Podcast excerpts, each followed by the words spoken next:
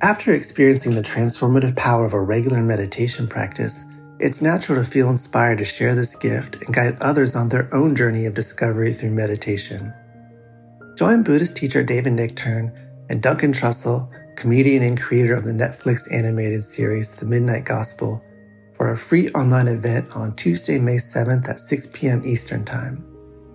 They'll discuss the profound practices of mindfulness in Dharma Moon's renowned mindfulness meditation teacher training program. Get certified by Dharma Moon to teach meditation, lead group practice sessions, and work with individual students.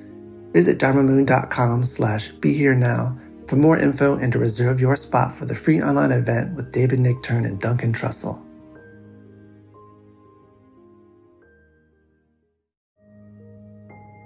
This show is sponsored by BetterHelp. What would you like to get off your chest right now? Are you feeling lonely, unappreciated, or misunderstood? When you keep these feelings bottled up, they can affect you negatively. Therapy is a safe space to get things off your chest and work through whatever is weighing you down. It's a great way to increase your self awareness, change negative thought patterns, and more. If you're thinking of starting therapy, give BetterHelp a try. It's entirely online and designed to be convenient, flexible, and suited to your schedule. Get it off your chest with BetterHelp. Visit betterhelp.com slash be here now today to get 10% off your first month. That's BetterHelp, H-E-L-P dot com slash be here now.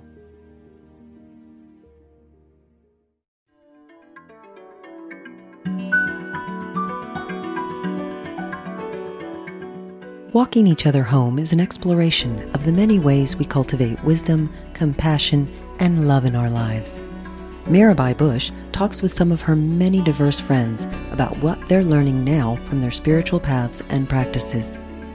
If you would like to support this podcast, please visit BeHereNowNetwork.com forward slash Mirabai.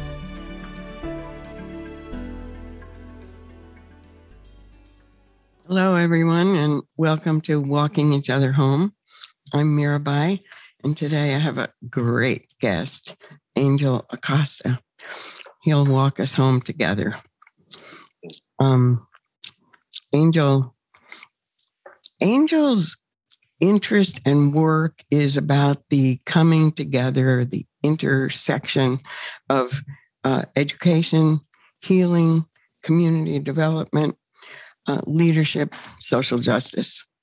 Uh, and he's done an amazing work. He got his PhD at Columbia Teachers College, and where he focused on healing education or education in healing.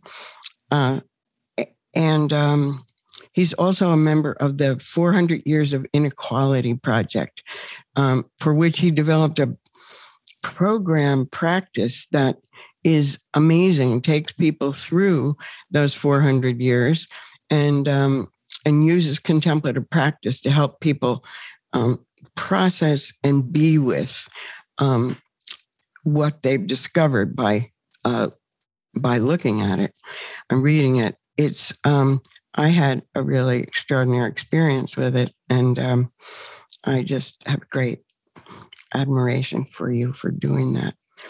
Um, he's also currently the director of Garrison Institute's fellowship program, um, a great group of fellows, and he serves as creative director of the New York City Healing Collective, a community initiative curating work and insights at the intersection of healing, wellness, and societal transformation.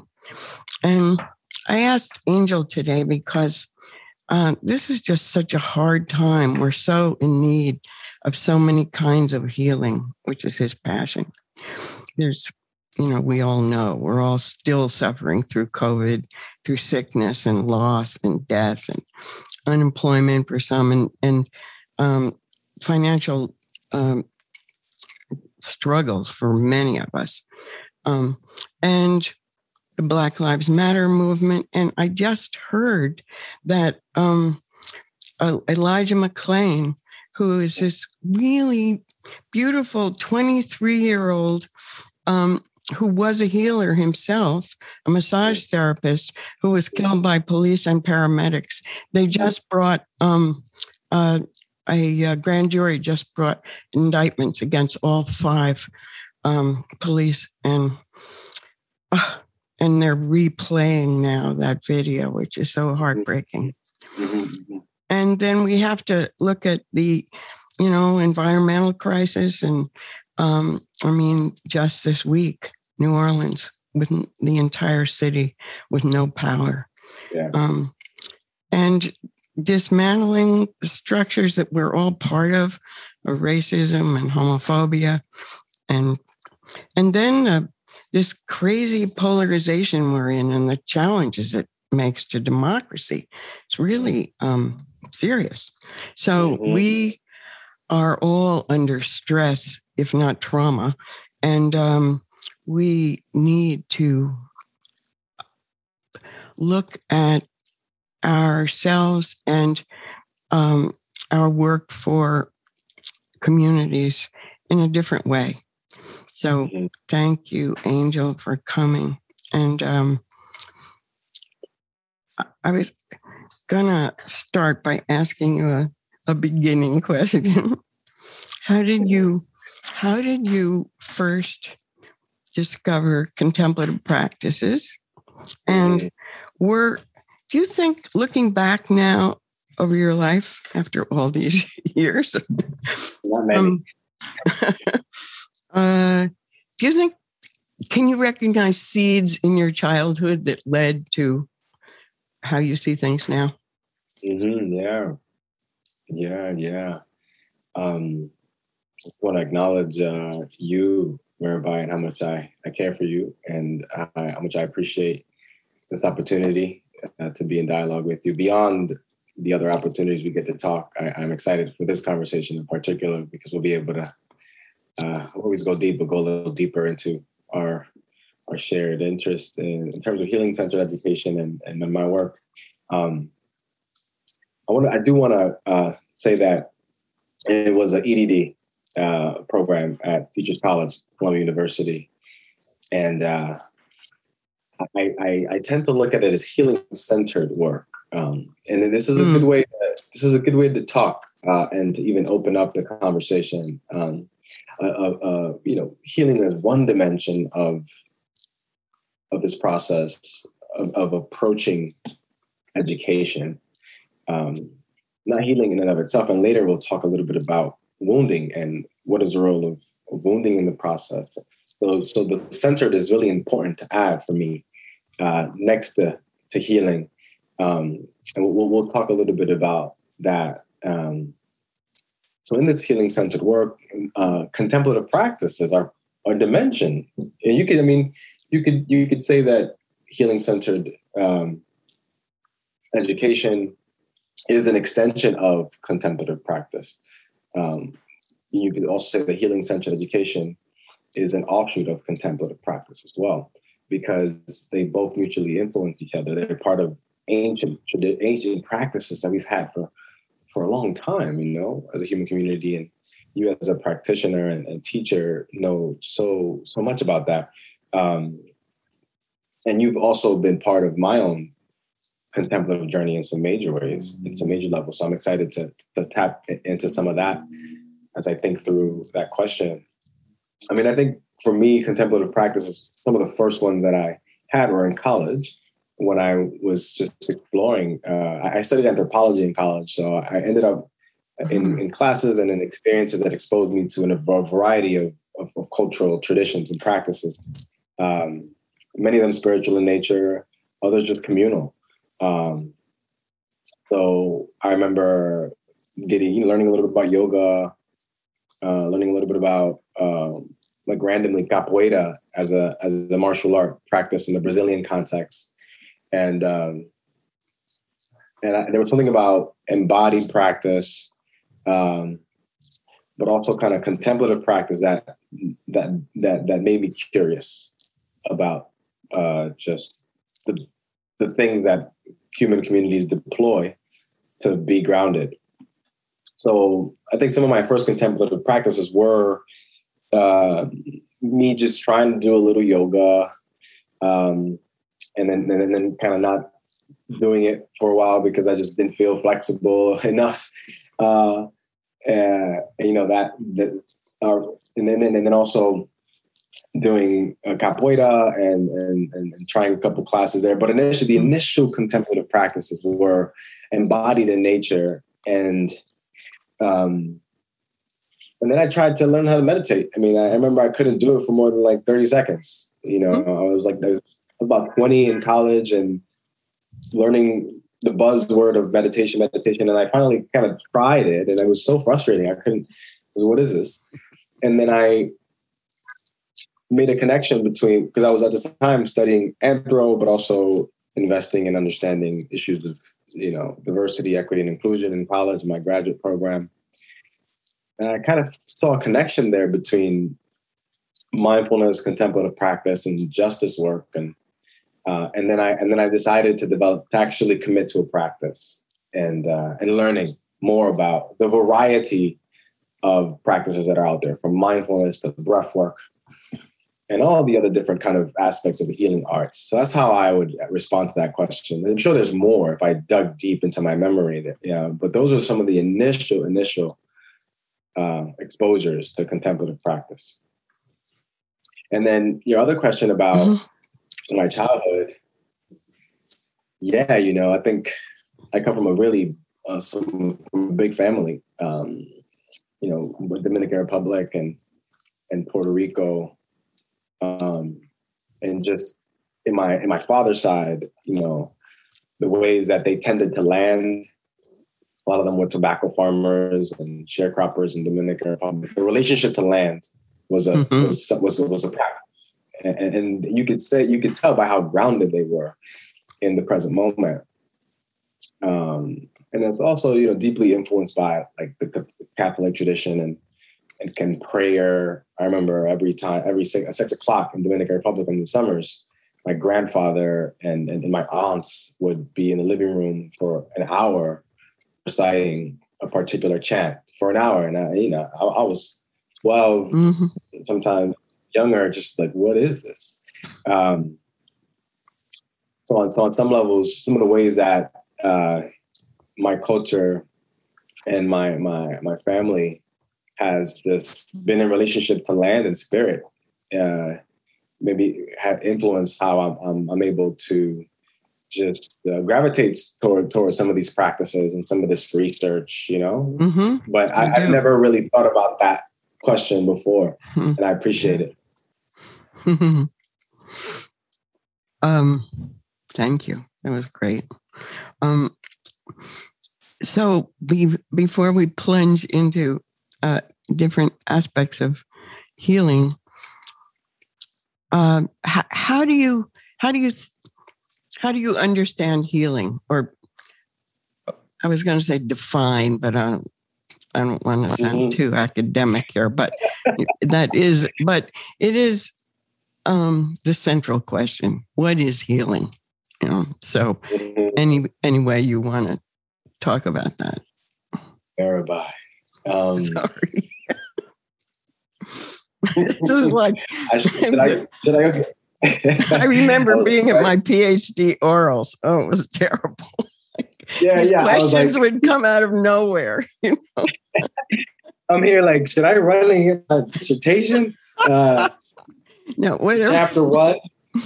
page. Well, I'll I'll say this. many people talk about um, healing as uh, wholeness, you know, or well, I appreciate the question. I think it's a I think it's an incredible question. And even there, that contribution, wholeness, you know. And I'll just say this before I respond to that question. That's such a profound question. That because of the rigorous nature of um, my, at least my graduate program at, at yeah. College, um, as a as a social scientist, that I'm skeptical of of even how I will define healing in any moment because mm-hmm. of how relative it is. Um, I'll tell you this though, that definitely wholeness is part of it. Um, that and let me before I even define healing, let me ask let me, let me ask us to consider like why would I why would we gravitate towards healing in this current moment, but also myself and my work, primarily because of so much uh, individual, collective, and interpersonal and structural trauma that exists in our society, period. Right? So, period, there's structural harm, there's interpersonal harm, there's personal, there's individual harm, there's, uh, and the temper of the times um, are creating, uh, obviously, because of just a reality that all you just mentioned in your opening, you know, the pandemic, you know, unemployment, global um, uh, tensions. At the same time, um, in in not to sound too academic, but in the field and in various fields, like in the trauma studies field, in the mindfulness field, and in uh, in, in contemplative in the contemplative space, and they're all adjacent spaces. Um, there's just obviously they're responding to what's happening, and so so so that question that you just asked, what a lot of us are trying to answer, and um, I haven't found a profound enough uh, definition that can really uh, capture its essence.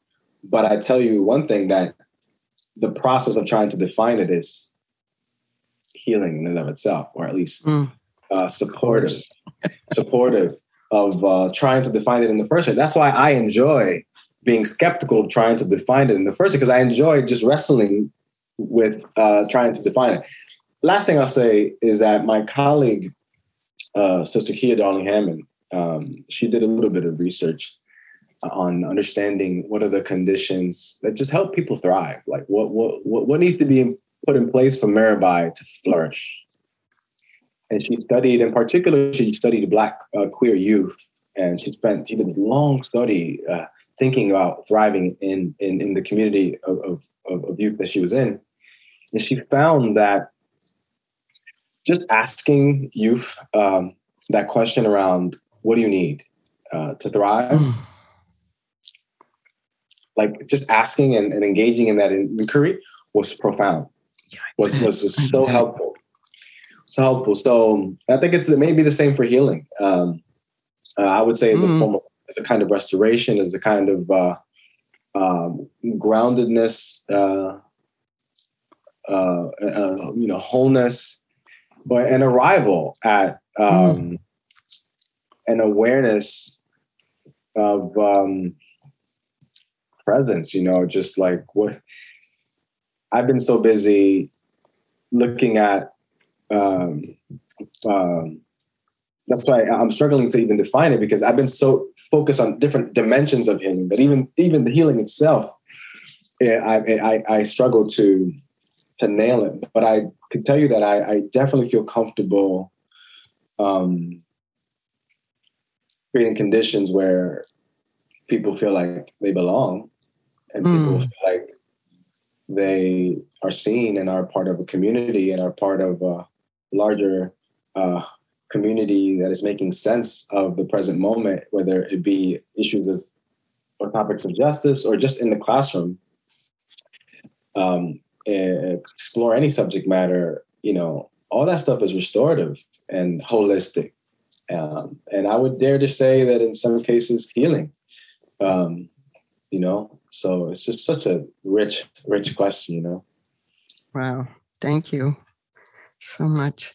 One thing I found when I was thinking about healing, um, that the word whole is from the root, same, uh, I mean, that the word heal is from the original root that meant whole. And mm. what else comes from that is holy. Hey. I never even thought of those two things as connected. I mean, I know they're connected, but um, yeah. I thought that was really great. Yeah. Um, um, well, I think I'm going to ask you.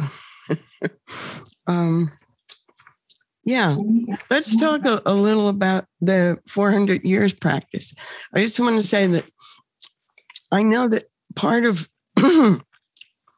um, part of the work of moving into an area that has not really been well explored yet, mm-hmm. um, in and in terms of contemplative practices, is that traditional practices, just as they exist and have been handed down to us, um, often need to be adapted so that they're relevant and rich in the current context. And mm. we saw that at Contemplative Mind a lot.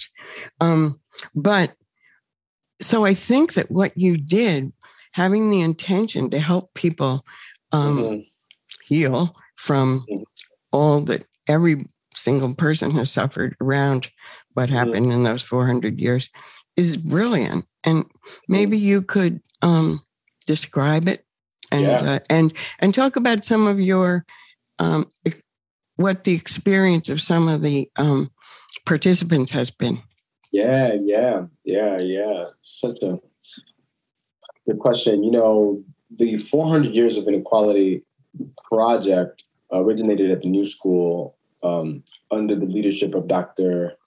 Mindy uh, Thompson Fullilove and um, so many other uh, colleagues, uh, uh Robert Fullilove, um, and uh, so many others uh, that I can name. And it was in direct response to the coming 400 year anniversary in 2019 of the arrival of enslaved Africans to Jamestown um, in 1619. Mm. And it was Mindy in particular, as, and in 2016 was an interview with uh, a reporter, a reporter asked her about if uh, the African American community felt um, a particular way in response to the Flint water crisis. Were they surprised? Uh, were they dis- what, were they disappointed? That was the question. And Mindy, Mindy, I remember she telling me the story. Mindy was like, "Well, you know, structural issues like that in the context of the, the black community have been happening since 1619." She just kind of said it in passing. Oh, wow. And in, in that moment, she was oh, like, "Whoa." Great. In the moment, she was like, wait, 1619, 2016, 2019. Mm. You know, it hit. And she's a social psychiatrist. Um, so she and, and, an urban planner and so, so much more. Uh, and she knows the power of anniversaries uh, and the power of commemoration. So she decided to to bring people together uh, to this thing called the 400 Years of Inequality um, project.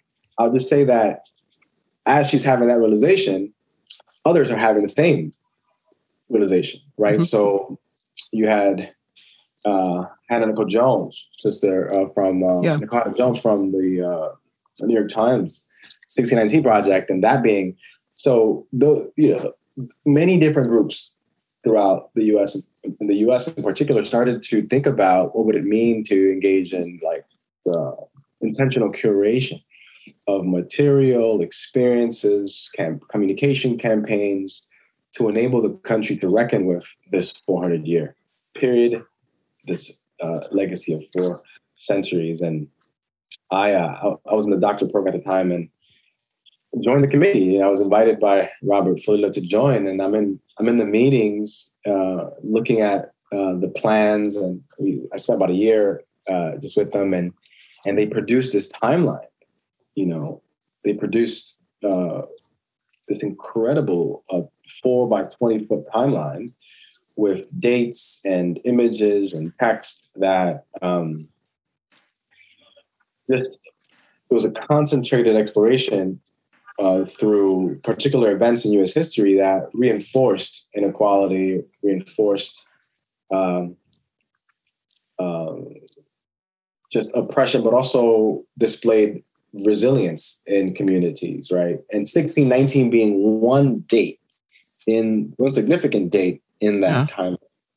Um, so you get a chance to see, uh, you know, the genesis of chattel slavery, the you know the pillaging of indigenous land, the silencing of women's voices, the um, you know marginalizing of white poor laborers, you know, and then, and then you get into the, the, the like next 200 years, you get world wars and and, and, and, all kinds of things unfolding, you know, GI Bill, you know, you just see it all in different ways. You just see kind of this peppered, uh, uh, these events peppered on this document.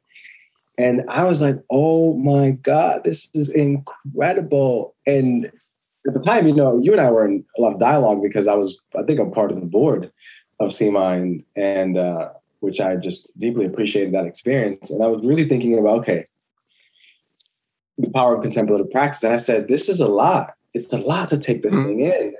It's powerful, but it's a lot.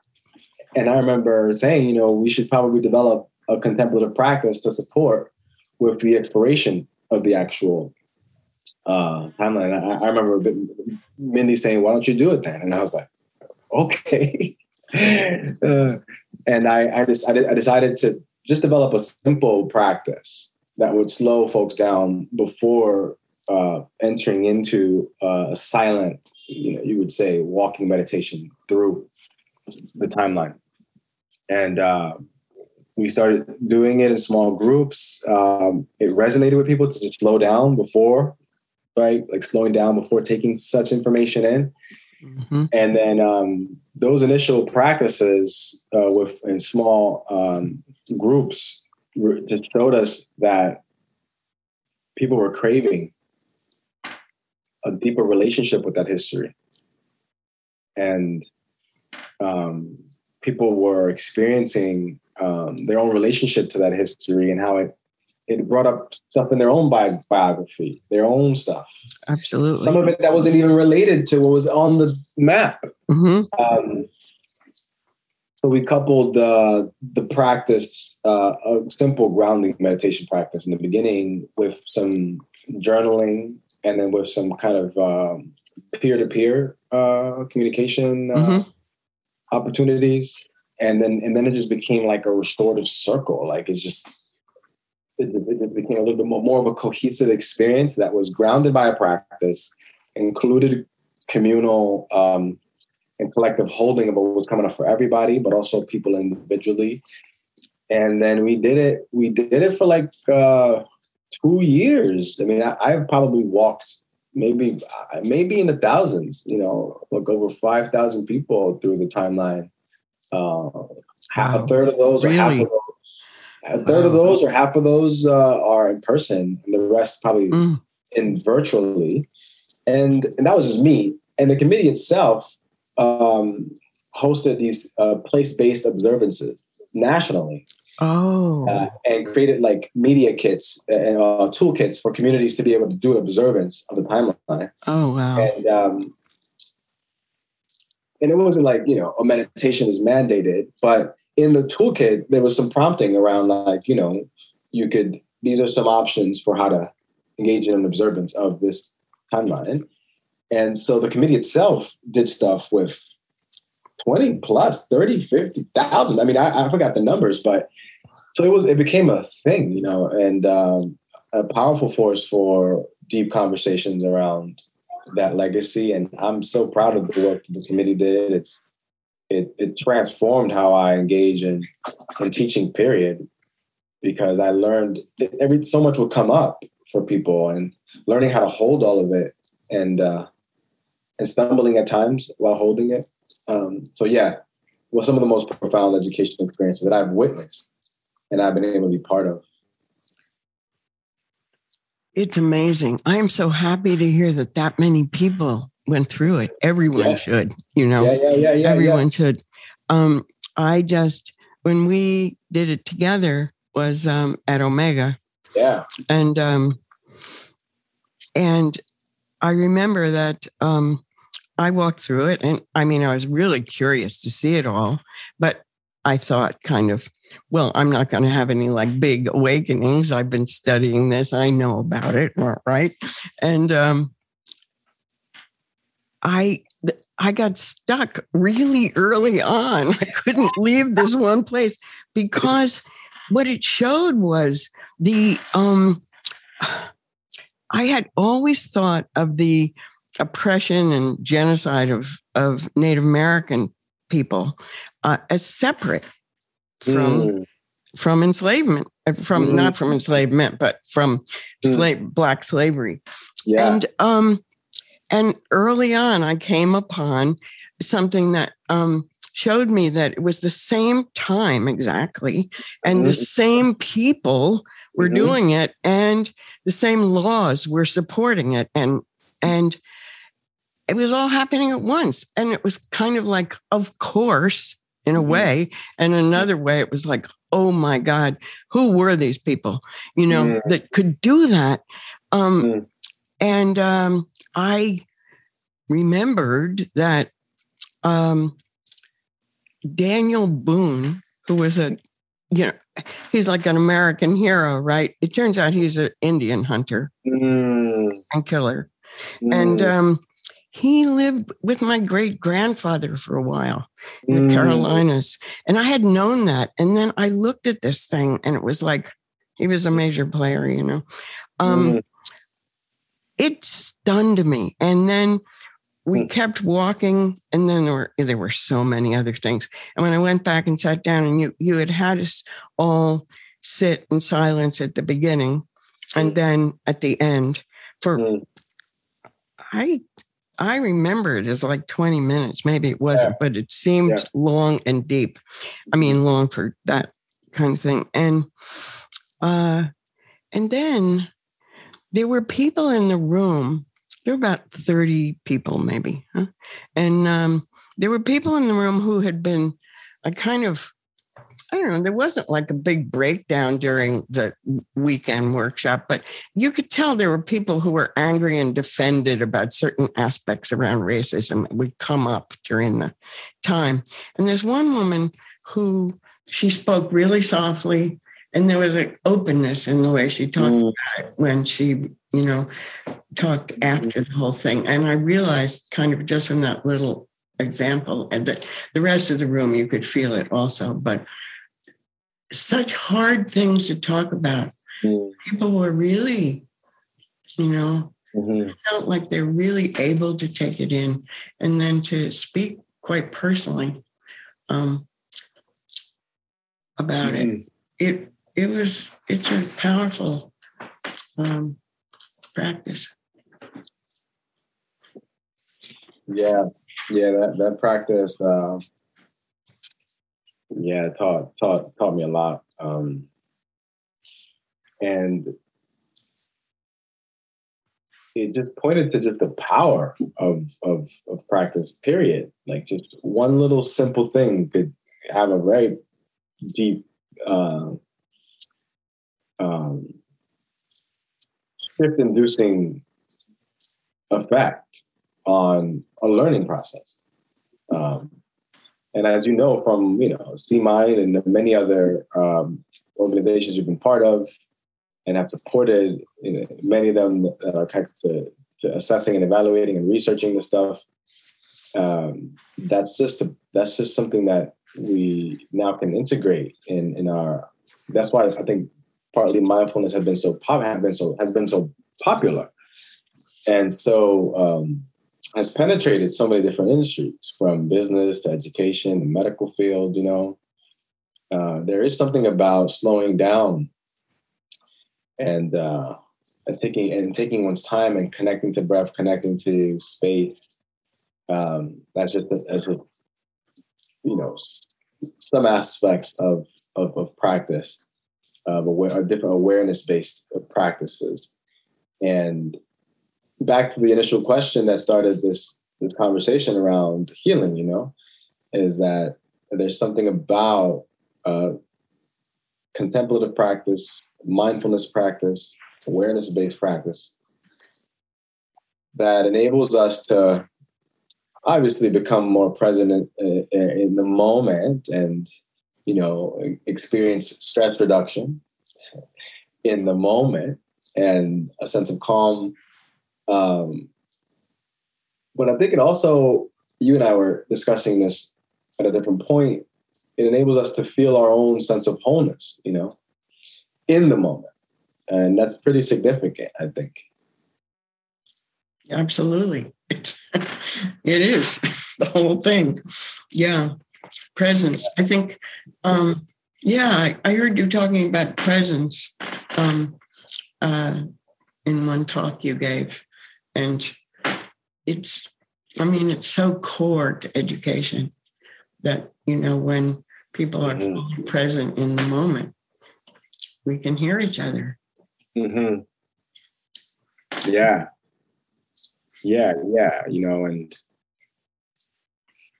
you said so much in the beginning. Um, one of the things you said was just how polarizing this moment can be. Um, I, you know, we're experiencing it in a very particular type of way in the U.S. Um, and you know, there are different regions that are experiencing similar types of uh, kind of fragmentation and polarization. And um, it sometimes, depending on the issue you're exploring or the current event that is unfolding, it almost feels like we can't even hear each other. Uh, you know, there's there's so much, you know, and so there's so much there around thinking about presence, what's required, what how can we enable it, you know. And then also, you know, there there's there's a lot of uh, powerful uh, integration happening in different communities. Like I think as we as, as as we as we hold, you know, all the challenges that are unfolding before us, uh, I've also noticed that uh, people are responding and communities are engaged and you know I've seen beautiful work, beautiful art, beautiful music mm. unfold in this moment. Um, you know, so it's, it's holding that paradox. Uh, and I think that I think I think practice facilitates that as also.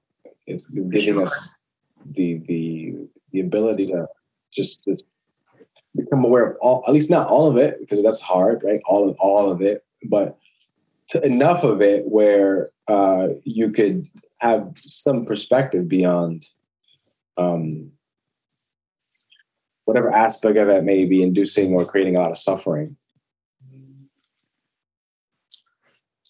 Yeah.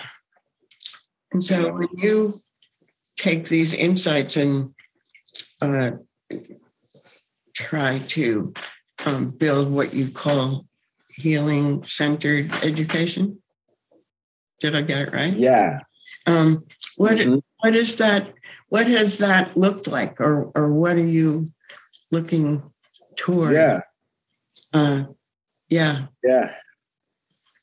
Yeah. You know, um, that and I get excited about that question because so healing centered education is not it's, it's it's not new. You know, it's it's more a framing of what already exists in a slightly um, in a different way. So, for example, um, mindfulness, uh, restorative justice, uh, social emotional learning, yoga, the healing arts. Uh, they they all um, in this present moment um, if you look closely at how communities are using them in education and also beyond, there's just a zeitgeist in the ether that these that these that these modalities, these pedagogies, are now being used more uh, in, in, in more fields, right? So education and, and business and uh, the medical field. So healing centered education um, is is kind of uh, almost like a meta theory, a meta a meta way to kind of just see how all this stuff is coming together, um, and can be used to create experiences that uh, either in the classroom or if you're a consultant in institutions that could support communities with deeper learning, um, stronger communal ties, uh, self inquiry. You know, so so for example, um, there's there's just like yesterday I was I was teaching a healing centered uh, practicum course, and I just invited a poet to come and and share her poetry and and maybe do a couple writing prompts and exercises with the community. And well, I mean, she recited like four or five poems around her her, her origin story and her relationship to, to to to, men and to community members that were uh, difficult and her how she transcended them and then she invited people through particular writing prompts to write their own poems. And then she invited people to, sh- a couple people to share them. And then she had folks just be in small groups and share what they had written. And then, and then we held space for all of it after, for all of what that experience did for them. And oh, it was heart opening. You know, people shared so much mm. uh, about their own biographical experiences, but also how they're responding to the current moment with grief and anxiety and concern. Many teachers who are now going to teach in the fall uh, and, ha- and have to think about, you know, Delta and and and and and, and you know all kinds of challenges. So in that moment, in that case, um, a healing centered practice could be a writing practice that brings you back to you, that brings you back to uh, a sense of um, connection to just your past. That's just kind of a, an example that's most immediate for me. Um, but again, like I said before, these are practices that have already existed. You know, so it's just now being intentional mm-hmm. about creating a restorative experience and process for the individual, the community, or for those folks like Thomas Hübl and others who are thinking about collective healing. Like, what does it mean to? Mm-hmm. That's a big, you know, big, big question. What is collective healing? Uh, uh, in fact, there's a summit coming up, I think, and the theme is what is collective healing in action? You know, so very big, bold questions that are important. Yeah. Would you um let's see. Tell tell us a little about how you create a safe, opening, welcoming space for people to I mean, as you said, many of those practices, like writing practices, have existed for a long time, but a lot has to do with the invitation into um, addressing it in uh, deeper ways, more open ways, ways that can heal. Um, how do you create kind of space that that welcomes that? Mm, yeah, yeah. It reminds me of um, one of the voices in this movement uh, and in this kind of um, kind of approach. I mentioned her work earlier, Kia Kia, Dr. Kia Darling Hammond, and you know she thinking about to create a space like that is to be intentional about not only creating a space that is safe, but a space where people can feel a sense of belonging, a sense of thriving. And, and she in particular talks about five dimensions of thriving. Um, one of them is that there has to be a sense of community, like like there has to be some kind of shared sense of uh, of identity. Um, at least, at the very least, that there's a common purpose that is shared, and that you you feel a sense like you're respected there, and um, it can be there, whether it's a learning community or a family or a, or a, or a you know community in, in, in, a particular neighborhood. But um, so there's a sense of community that, that has to be built, and and you know, so it's it's a series of, of of, of moves that you can make as a teacher and as a facilitator or as a guide. One, what kind of uh, practices and rituals or experiences are you facilitating so that members can people can get to know each other on the one hand, but also get a, get a sense for developing, co-creating a shared sense of community, community culture. Um, then there's uh, you know feeling a sense of uh, of abundance, of abundance, like mm. well, not financial though, mm-hmm. like like you know, but rather like like you feel like you yourself feel like you're enough and that you have enough in that space. Hmm. Yeah. Um, so it's, it's it's slightly different side kind of abundance, pleasure. You know that the pro that that that it's joyful. You know that you can enjoy. You know this the whatever process you're facilitating, especially, and I think that connecting it to the 400 years of inequality, uh, the, the, the contemplative practice that we designed was that even after facilitating that very difficult journey hundreds of times, there was always at the end a deep sense of appreciation and almost pleasure that was experienced um, with uh, having had the opportunity to not just experience the timeline, but be in community together. Mm-hmm. Mm-hmm. Um, so you know, creating a healing space, you know, there's no exact formula, but I think we're at the moment now where there is enough in the field, you know, from all the diversity, equity, and inclusion uh, phenomenon and, and practice that are coming out of just the workforce and in different uh, industries, and again the mindfulness uh, field and uh, restorative justice. It's just a great time to for that question to become alive for all of us. You know, all of us at, at the family level, at, at the level of work, the level of society. So, so yeah, just some quick responses there. But you know, we can we can we can talk for hours about that one. We could. I wish we could. Um, yeah, because it's.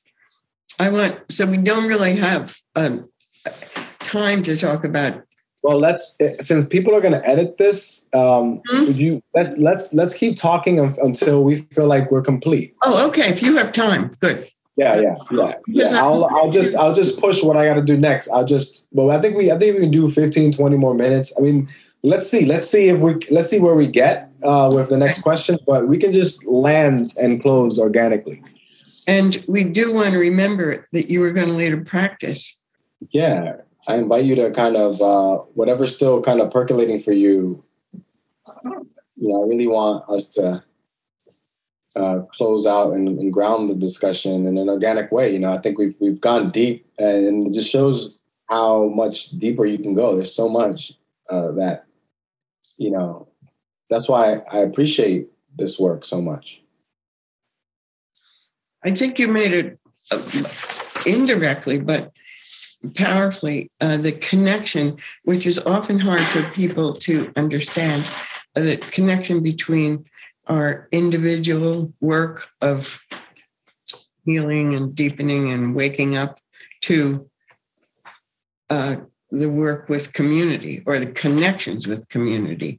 As, as you know, people have often thought that, you know, doing this work, whether it's, you know, everything from med- deep meditation to psychotherapy or whatever they tend to think it's also american influence that it's just about me. And um, that i think in everything you said you were really clear that it's that the connection between the individual and um, the community is that we need each other. That's why that's why i call this uh, podcast walking each other home.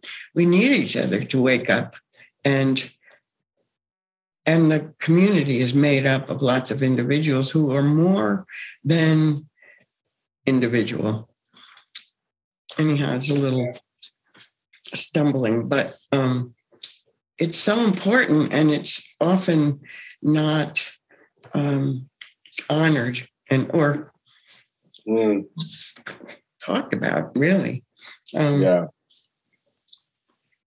Yeah, you know, yeah, yeah. The the as we think about collective healing, we have to think about individual healing as well, and uh, that we can we can all do a little work.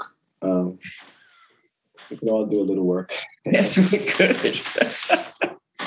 um, related to that, I want I we talked before a little about um, intergenerational uh, trauma and healing. Yeah. And, um, do, do you have something you'd like to say about that? Yeah. You know, people are just really becoming aware of it.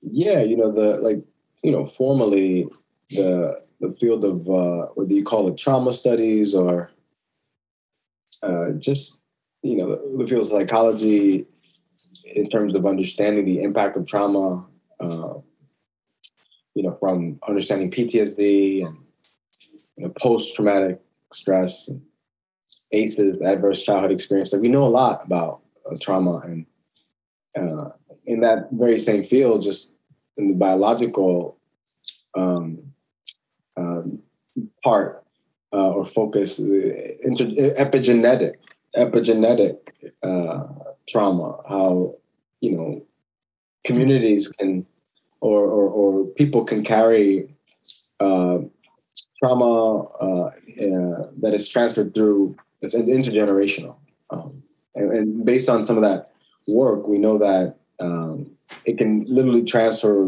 between four to seven generations down a particular um, you know community or individual and uh, at the same time, uh, there, there's the resilience. There's intergenerational resilience that can be trans uh, and transmuted and channeled. Um, and you see it. You see it in so many uh, different uh, communities, like uh, even in the Native, the Native American community in the United States. Uh, you know, it takes an incredible level of resilience to survive um, you know your land being stolen, being pushed on to reservations, and um, you know sent to boarding schools.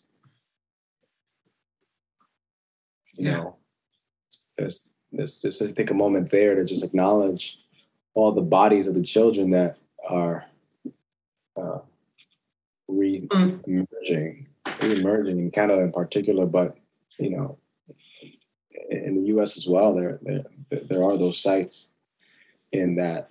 Um, I want to acknowledge that it takes a lot, you know. So that's why formally, right? If you think about healing, um, and the initial question that you asked around what is healing, when I looked at when I spent time studying this stuff, I noticed that the initial response to colonization, imperial rule by indigenous people, especially specifically, especially in, in, in, the Western Hemisphere, in Canada, the U.S. Like the like the response to that, the cultural, the practices for cultural and psychic preservation. There, you see evidence of healing-centered pedagogies and practices. that was one of the most like really yeah. insightful findings.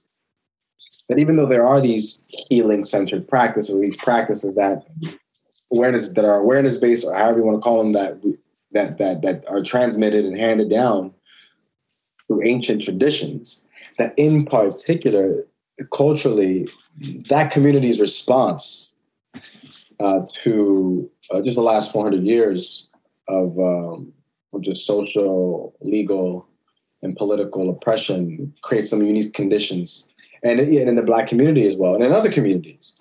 But uh, but just fascinating to think about that. That response generated a level of resilience as well, um, and you see it, and you see it in the way people dance. Mm. You see it in the way people sing. You see it in the arts. You see it in just how people keep on keeping on, mm. uh, regardless of present conditions. So you have thought and know a lot about what what we inherit and what we pass on. You've been thinking about that a lot. Mm-hmm. Just okay. Now I'm going to ask you a very personal question. Has your thinking changed or i mean how do you how do you think about it now that you are a father of a very new baby? It must come up into your mind. Yeah yeah yeah yeah you know just uh, shout outs to little sydney angel acosta uh, my son uh, nine weeks. Um, he's definitely an old soul and shout outs to my wife, Christina. Mm-hmm. Um, yeah, I just think that becoming a father has been me more tender and uh, and then open to to being more and more vulnerable to just what it means to to show up right now as a father, as a as a friend, as a person. Um, And I think all that contributes to how you, one of the first words you use in response to what healing is, is wholeness. Mm-hmm. Um, and, and, part of wholeness being partly it's acceptance uh, and accepting. So, yeah, yeah, that, I would, that's what I would say right now. Thank you. I hope it was okay. I asked you that. Yeah, it was a great answer. Mm-hmm. Well, I'd love it if you'd lead a little practice for us. Yeah. Um, yeah, I would love. And you know, um, we will. This will be posted on um, on the Be Here Now network. There'll be a page for it, and on that page we will list um, anything that people, um, some videos, some of your videos, and then also uh, some things that people can um, connect with you on, you know, yeah. if you have things yeah. that are open, um, and any other information you want to put up there, you know. Yeah. so we'll build that in time for people who are hearing it now. Um, we'll be able to reach all of that because there's so much I know that you could have said yeah. and didn't, but um, but there's more to come. yeah. Yeah, yeah. So I, would love to uh, hold space for a practice. You, you, you, you, would you like to lean into that now? Yes. Yeah, yeah. Mm-hmm. So just want to begin to practice, uh, at least for myself on my end, giving gratitude for this conversation and being grateful for Sister Mirabai and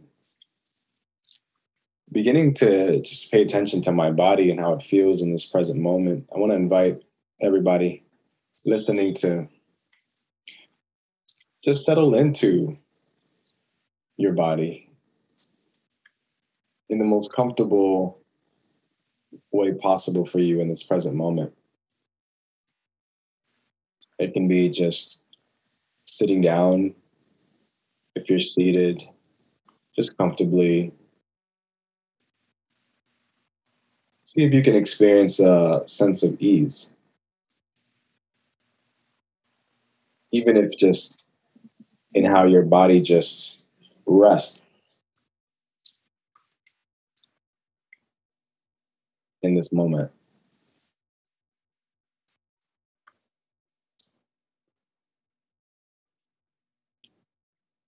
Allowing yourself just to breathe in your own way, at your own pace.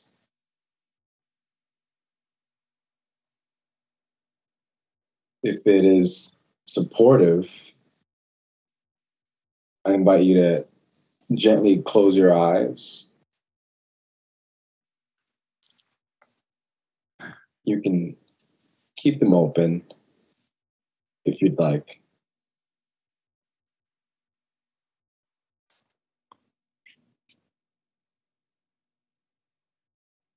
just sensing into this moment.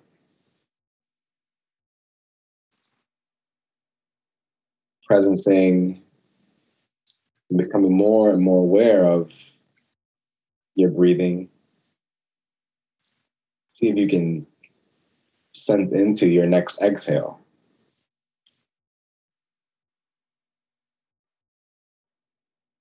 See if you can sent into and become aware of your next inhale.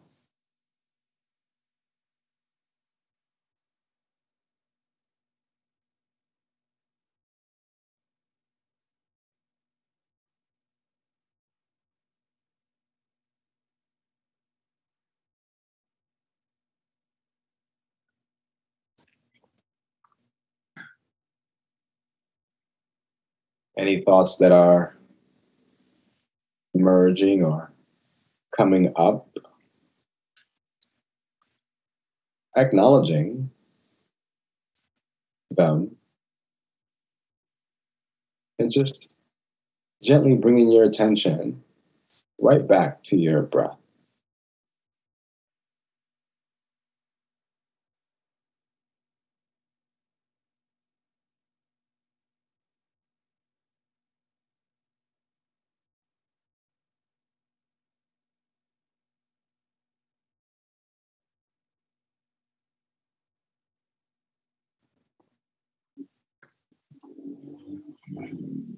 Taking in a deep, gentle inhale.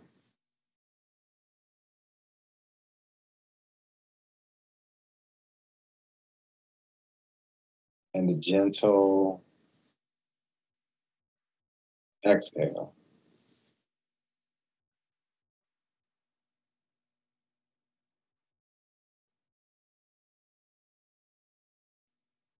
Sensing and feeling into your belly rising as you take that precious oxygen in.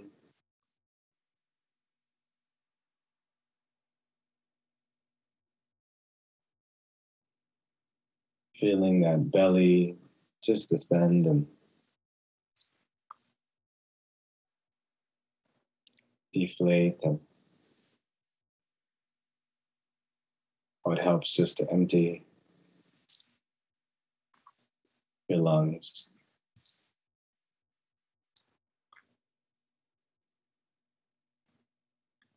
Just taking a few more deep breaths here at your own pace, at your own time.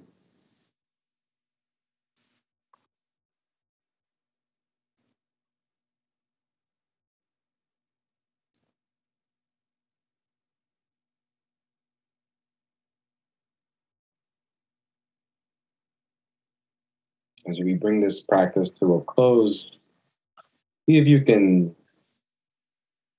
think of someone, anyone, someone close, someone you might not know too well.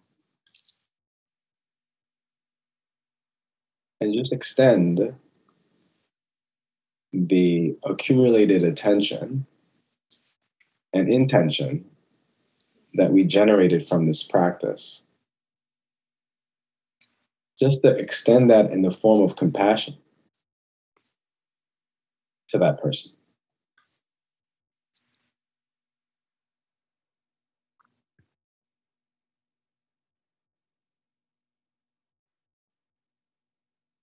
And hold that for a moment.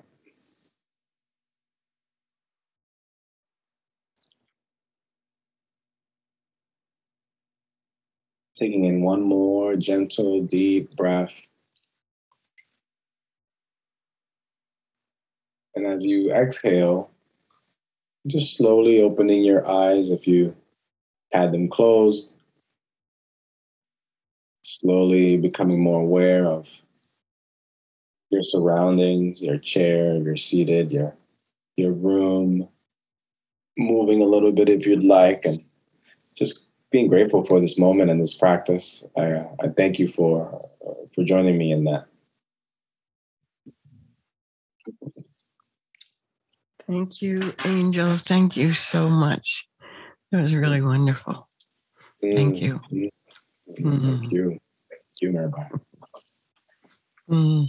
Take good care of yourself and Yeah. your family, and may you all be happy and free Mm. And mm. safe.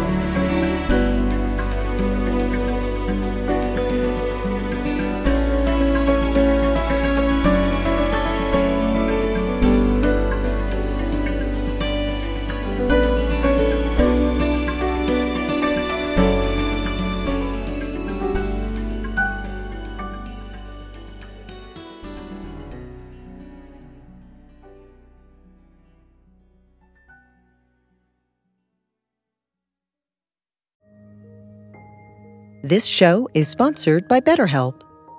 What would you like to get off your chest right now? Are you feeling lonely, unappreciated, or misunderstood? When you keep these feelings bottled up, they can affect you negatively. Therapy is a safe space to get things off your chest and work through whatever is weighing you down. It's a great way to increase your self awareness, change negative thought patterns, and more. If you're thinking of starting therapy, give BetterHelp a try. It's entirely online and designed to be convenient, flexible, and suited to your schedule. Get it off your chest with BetterHelp. Visit betterhelp.com slash be here now today to get 10% off your first month. That's BetterHelp, H-E-L-P dot com slash be here now.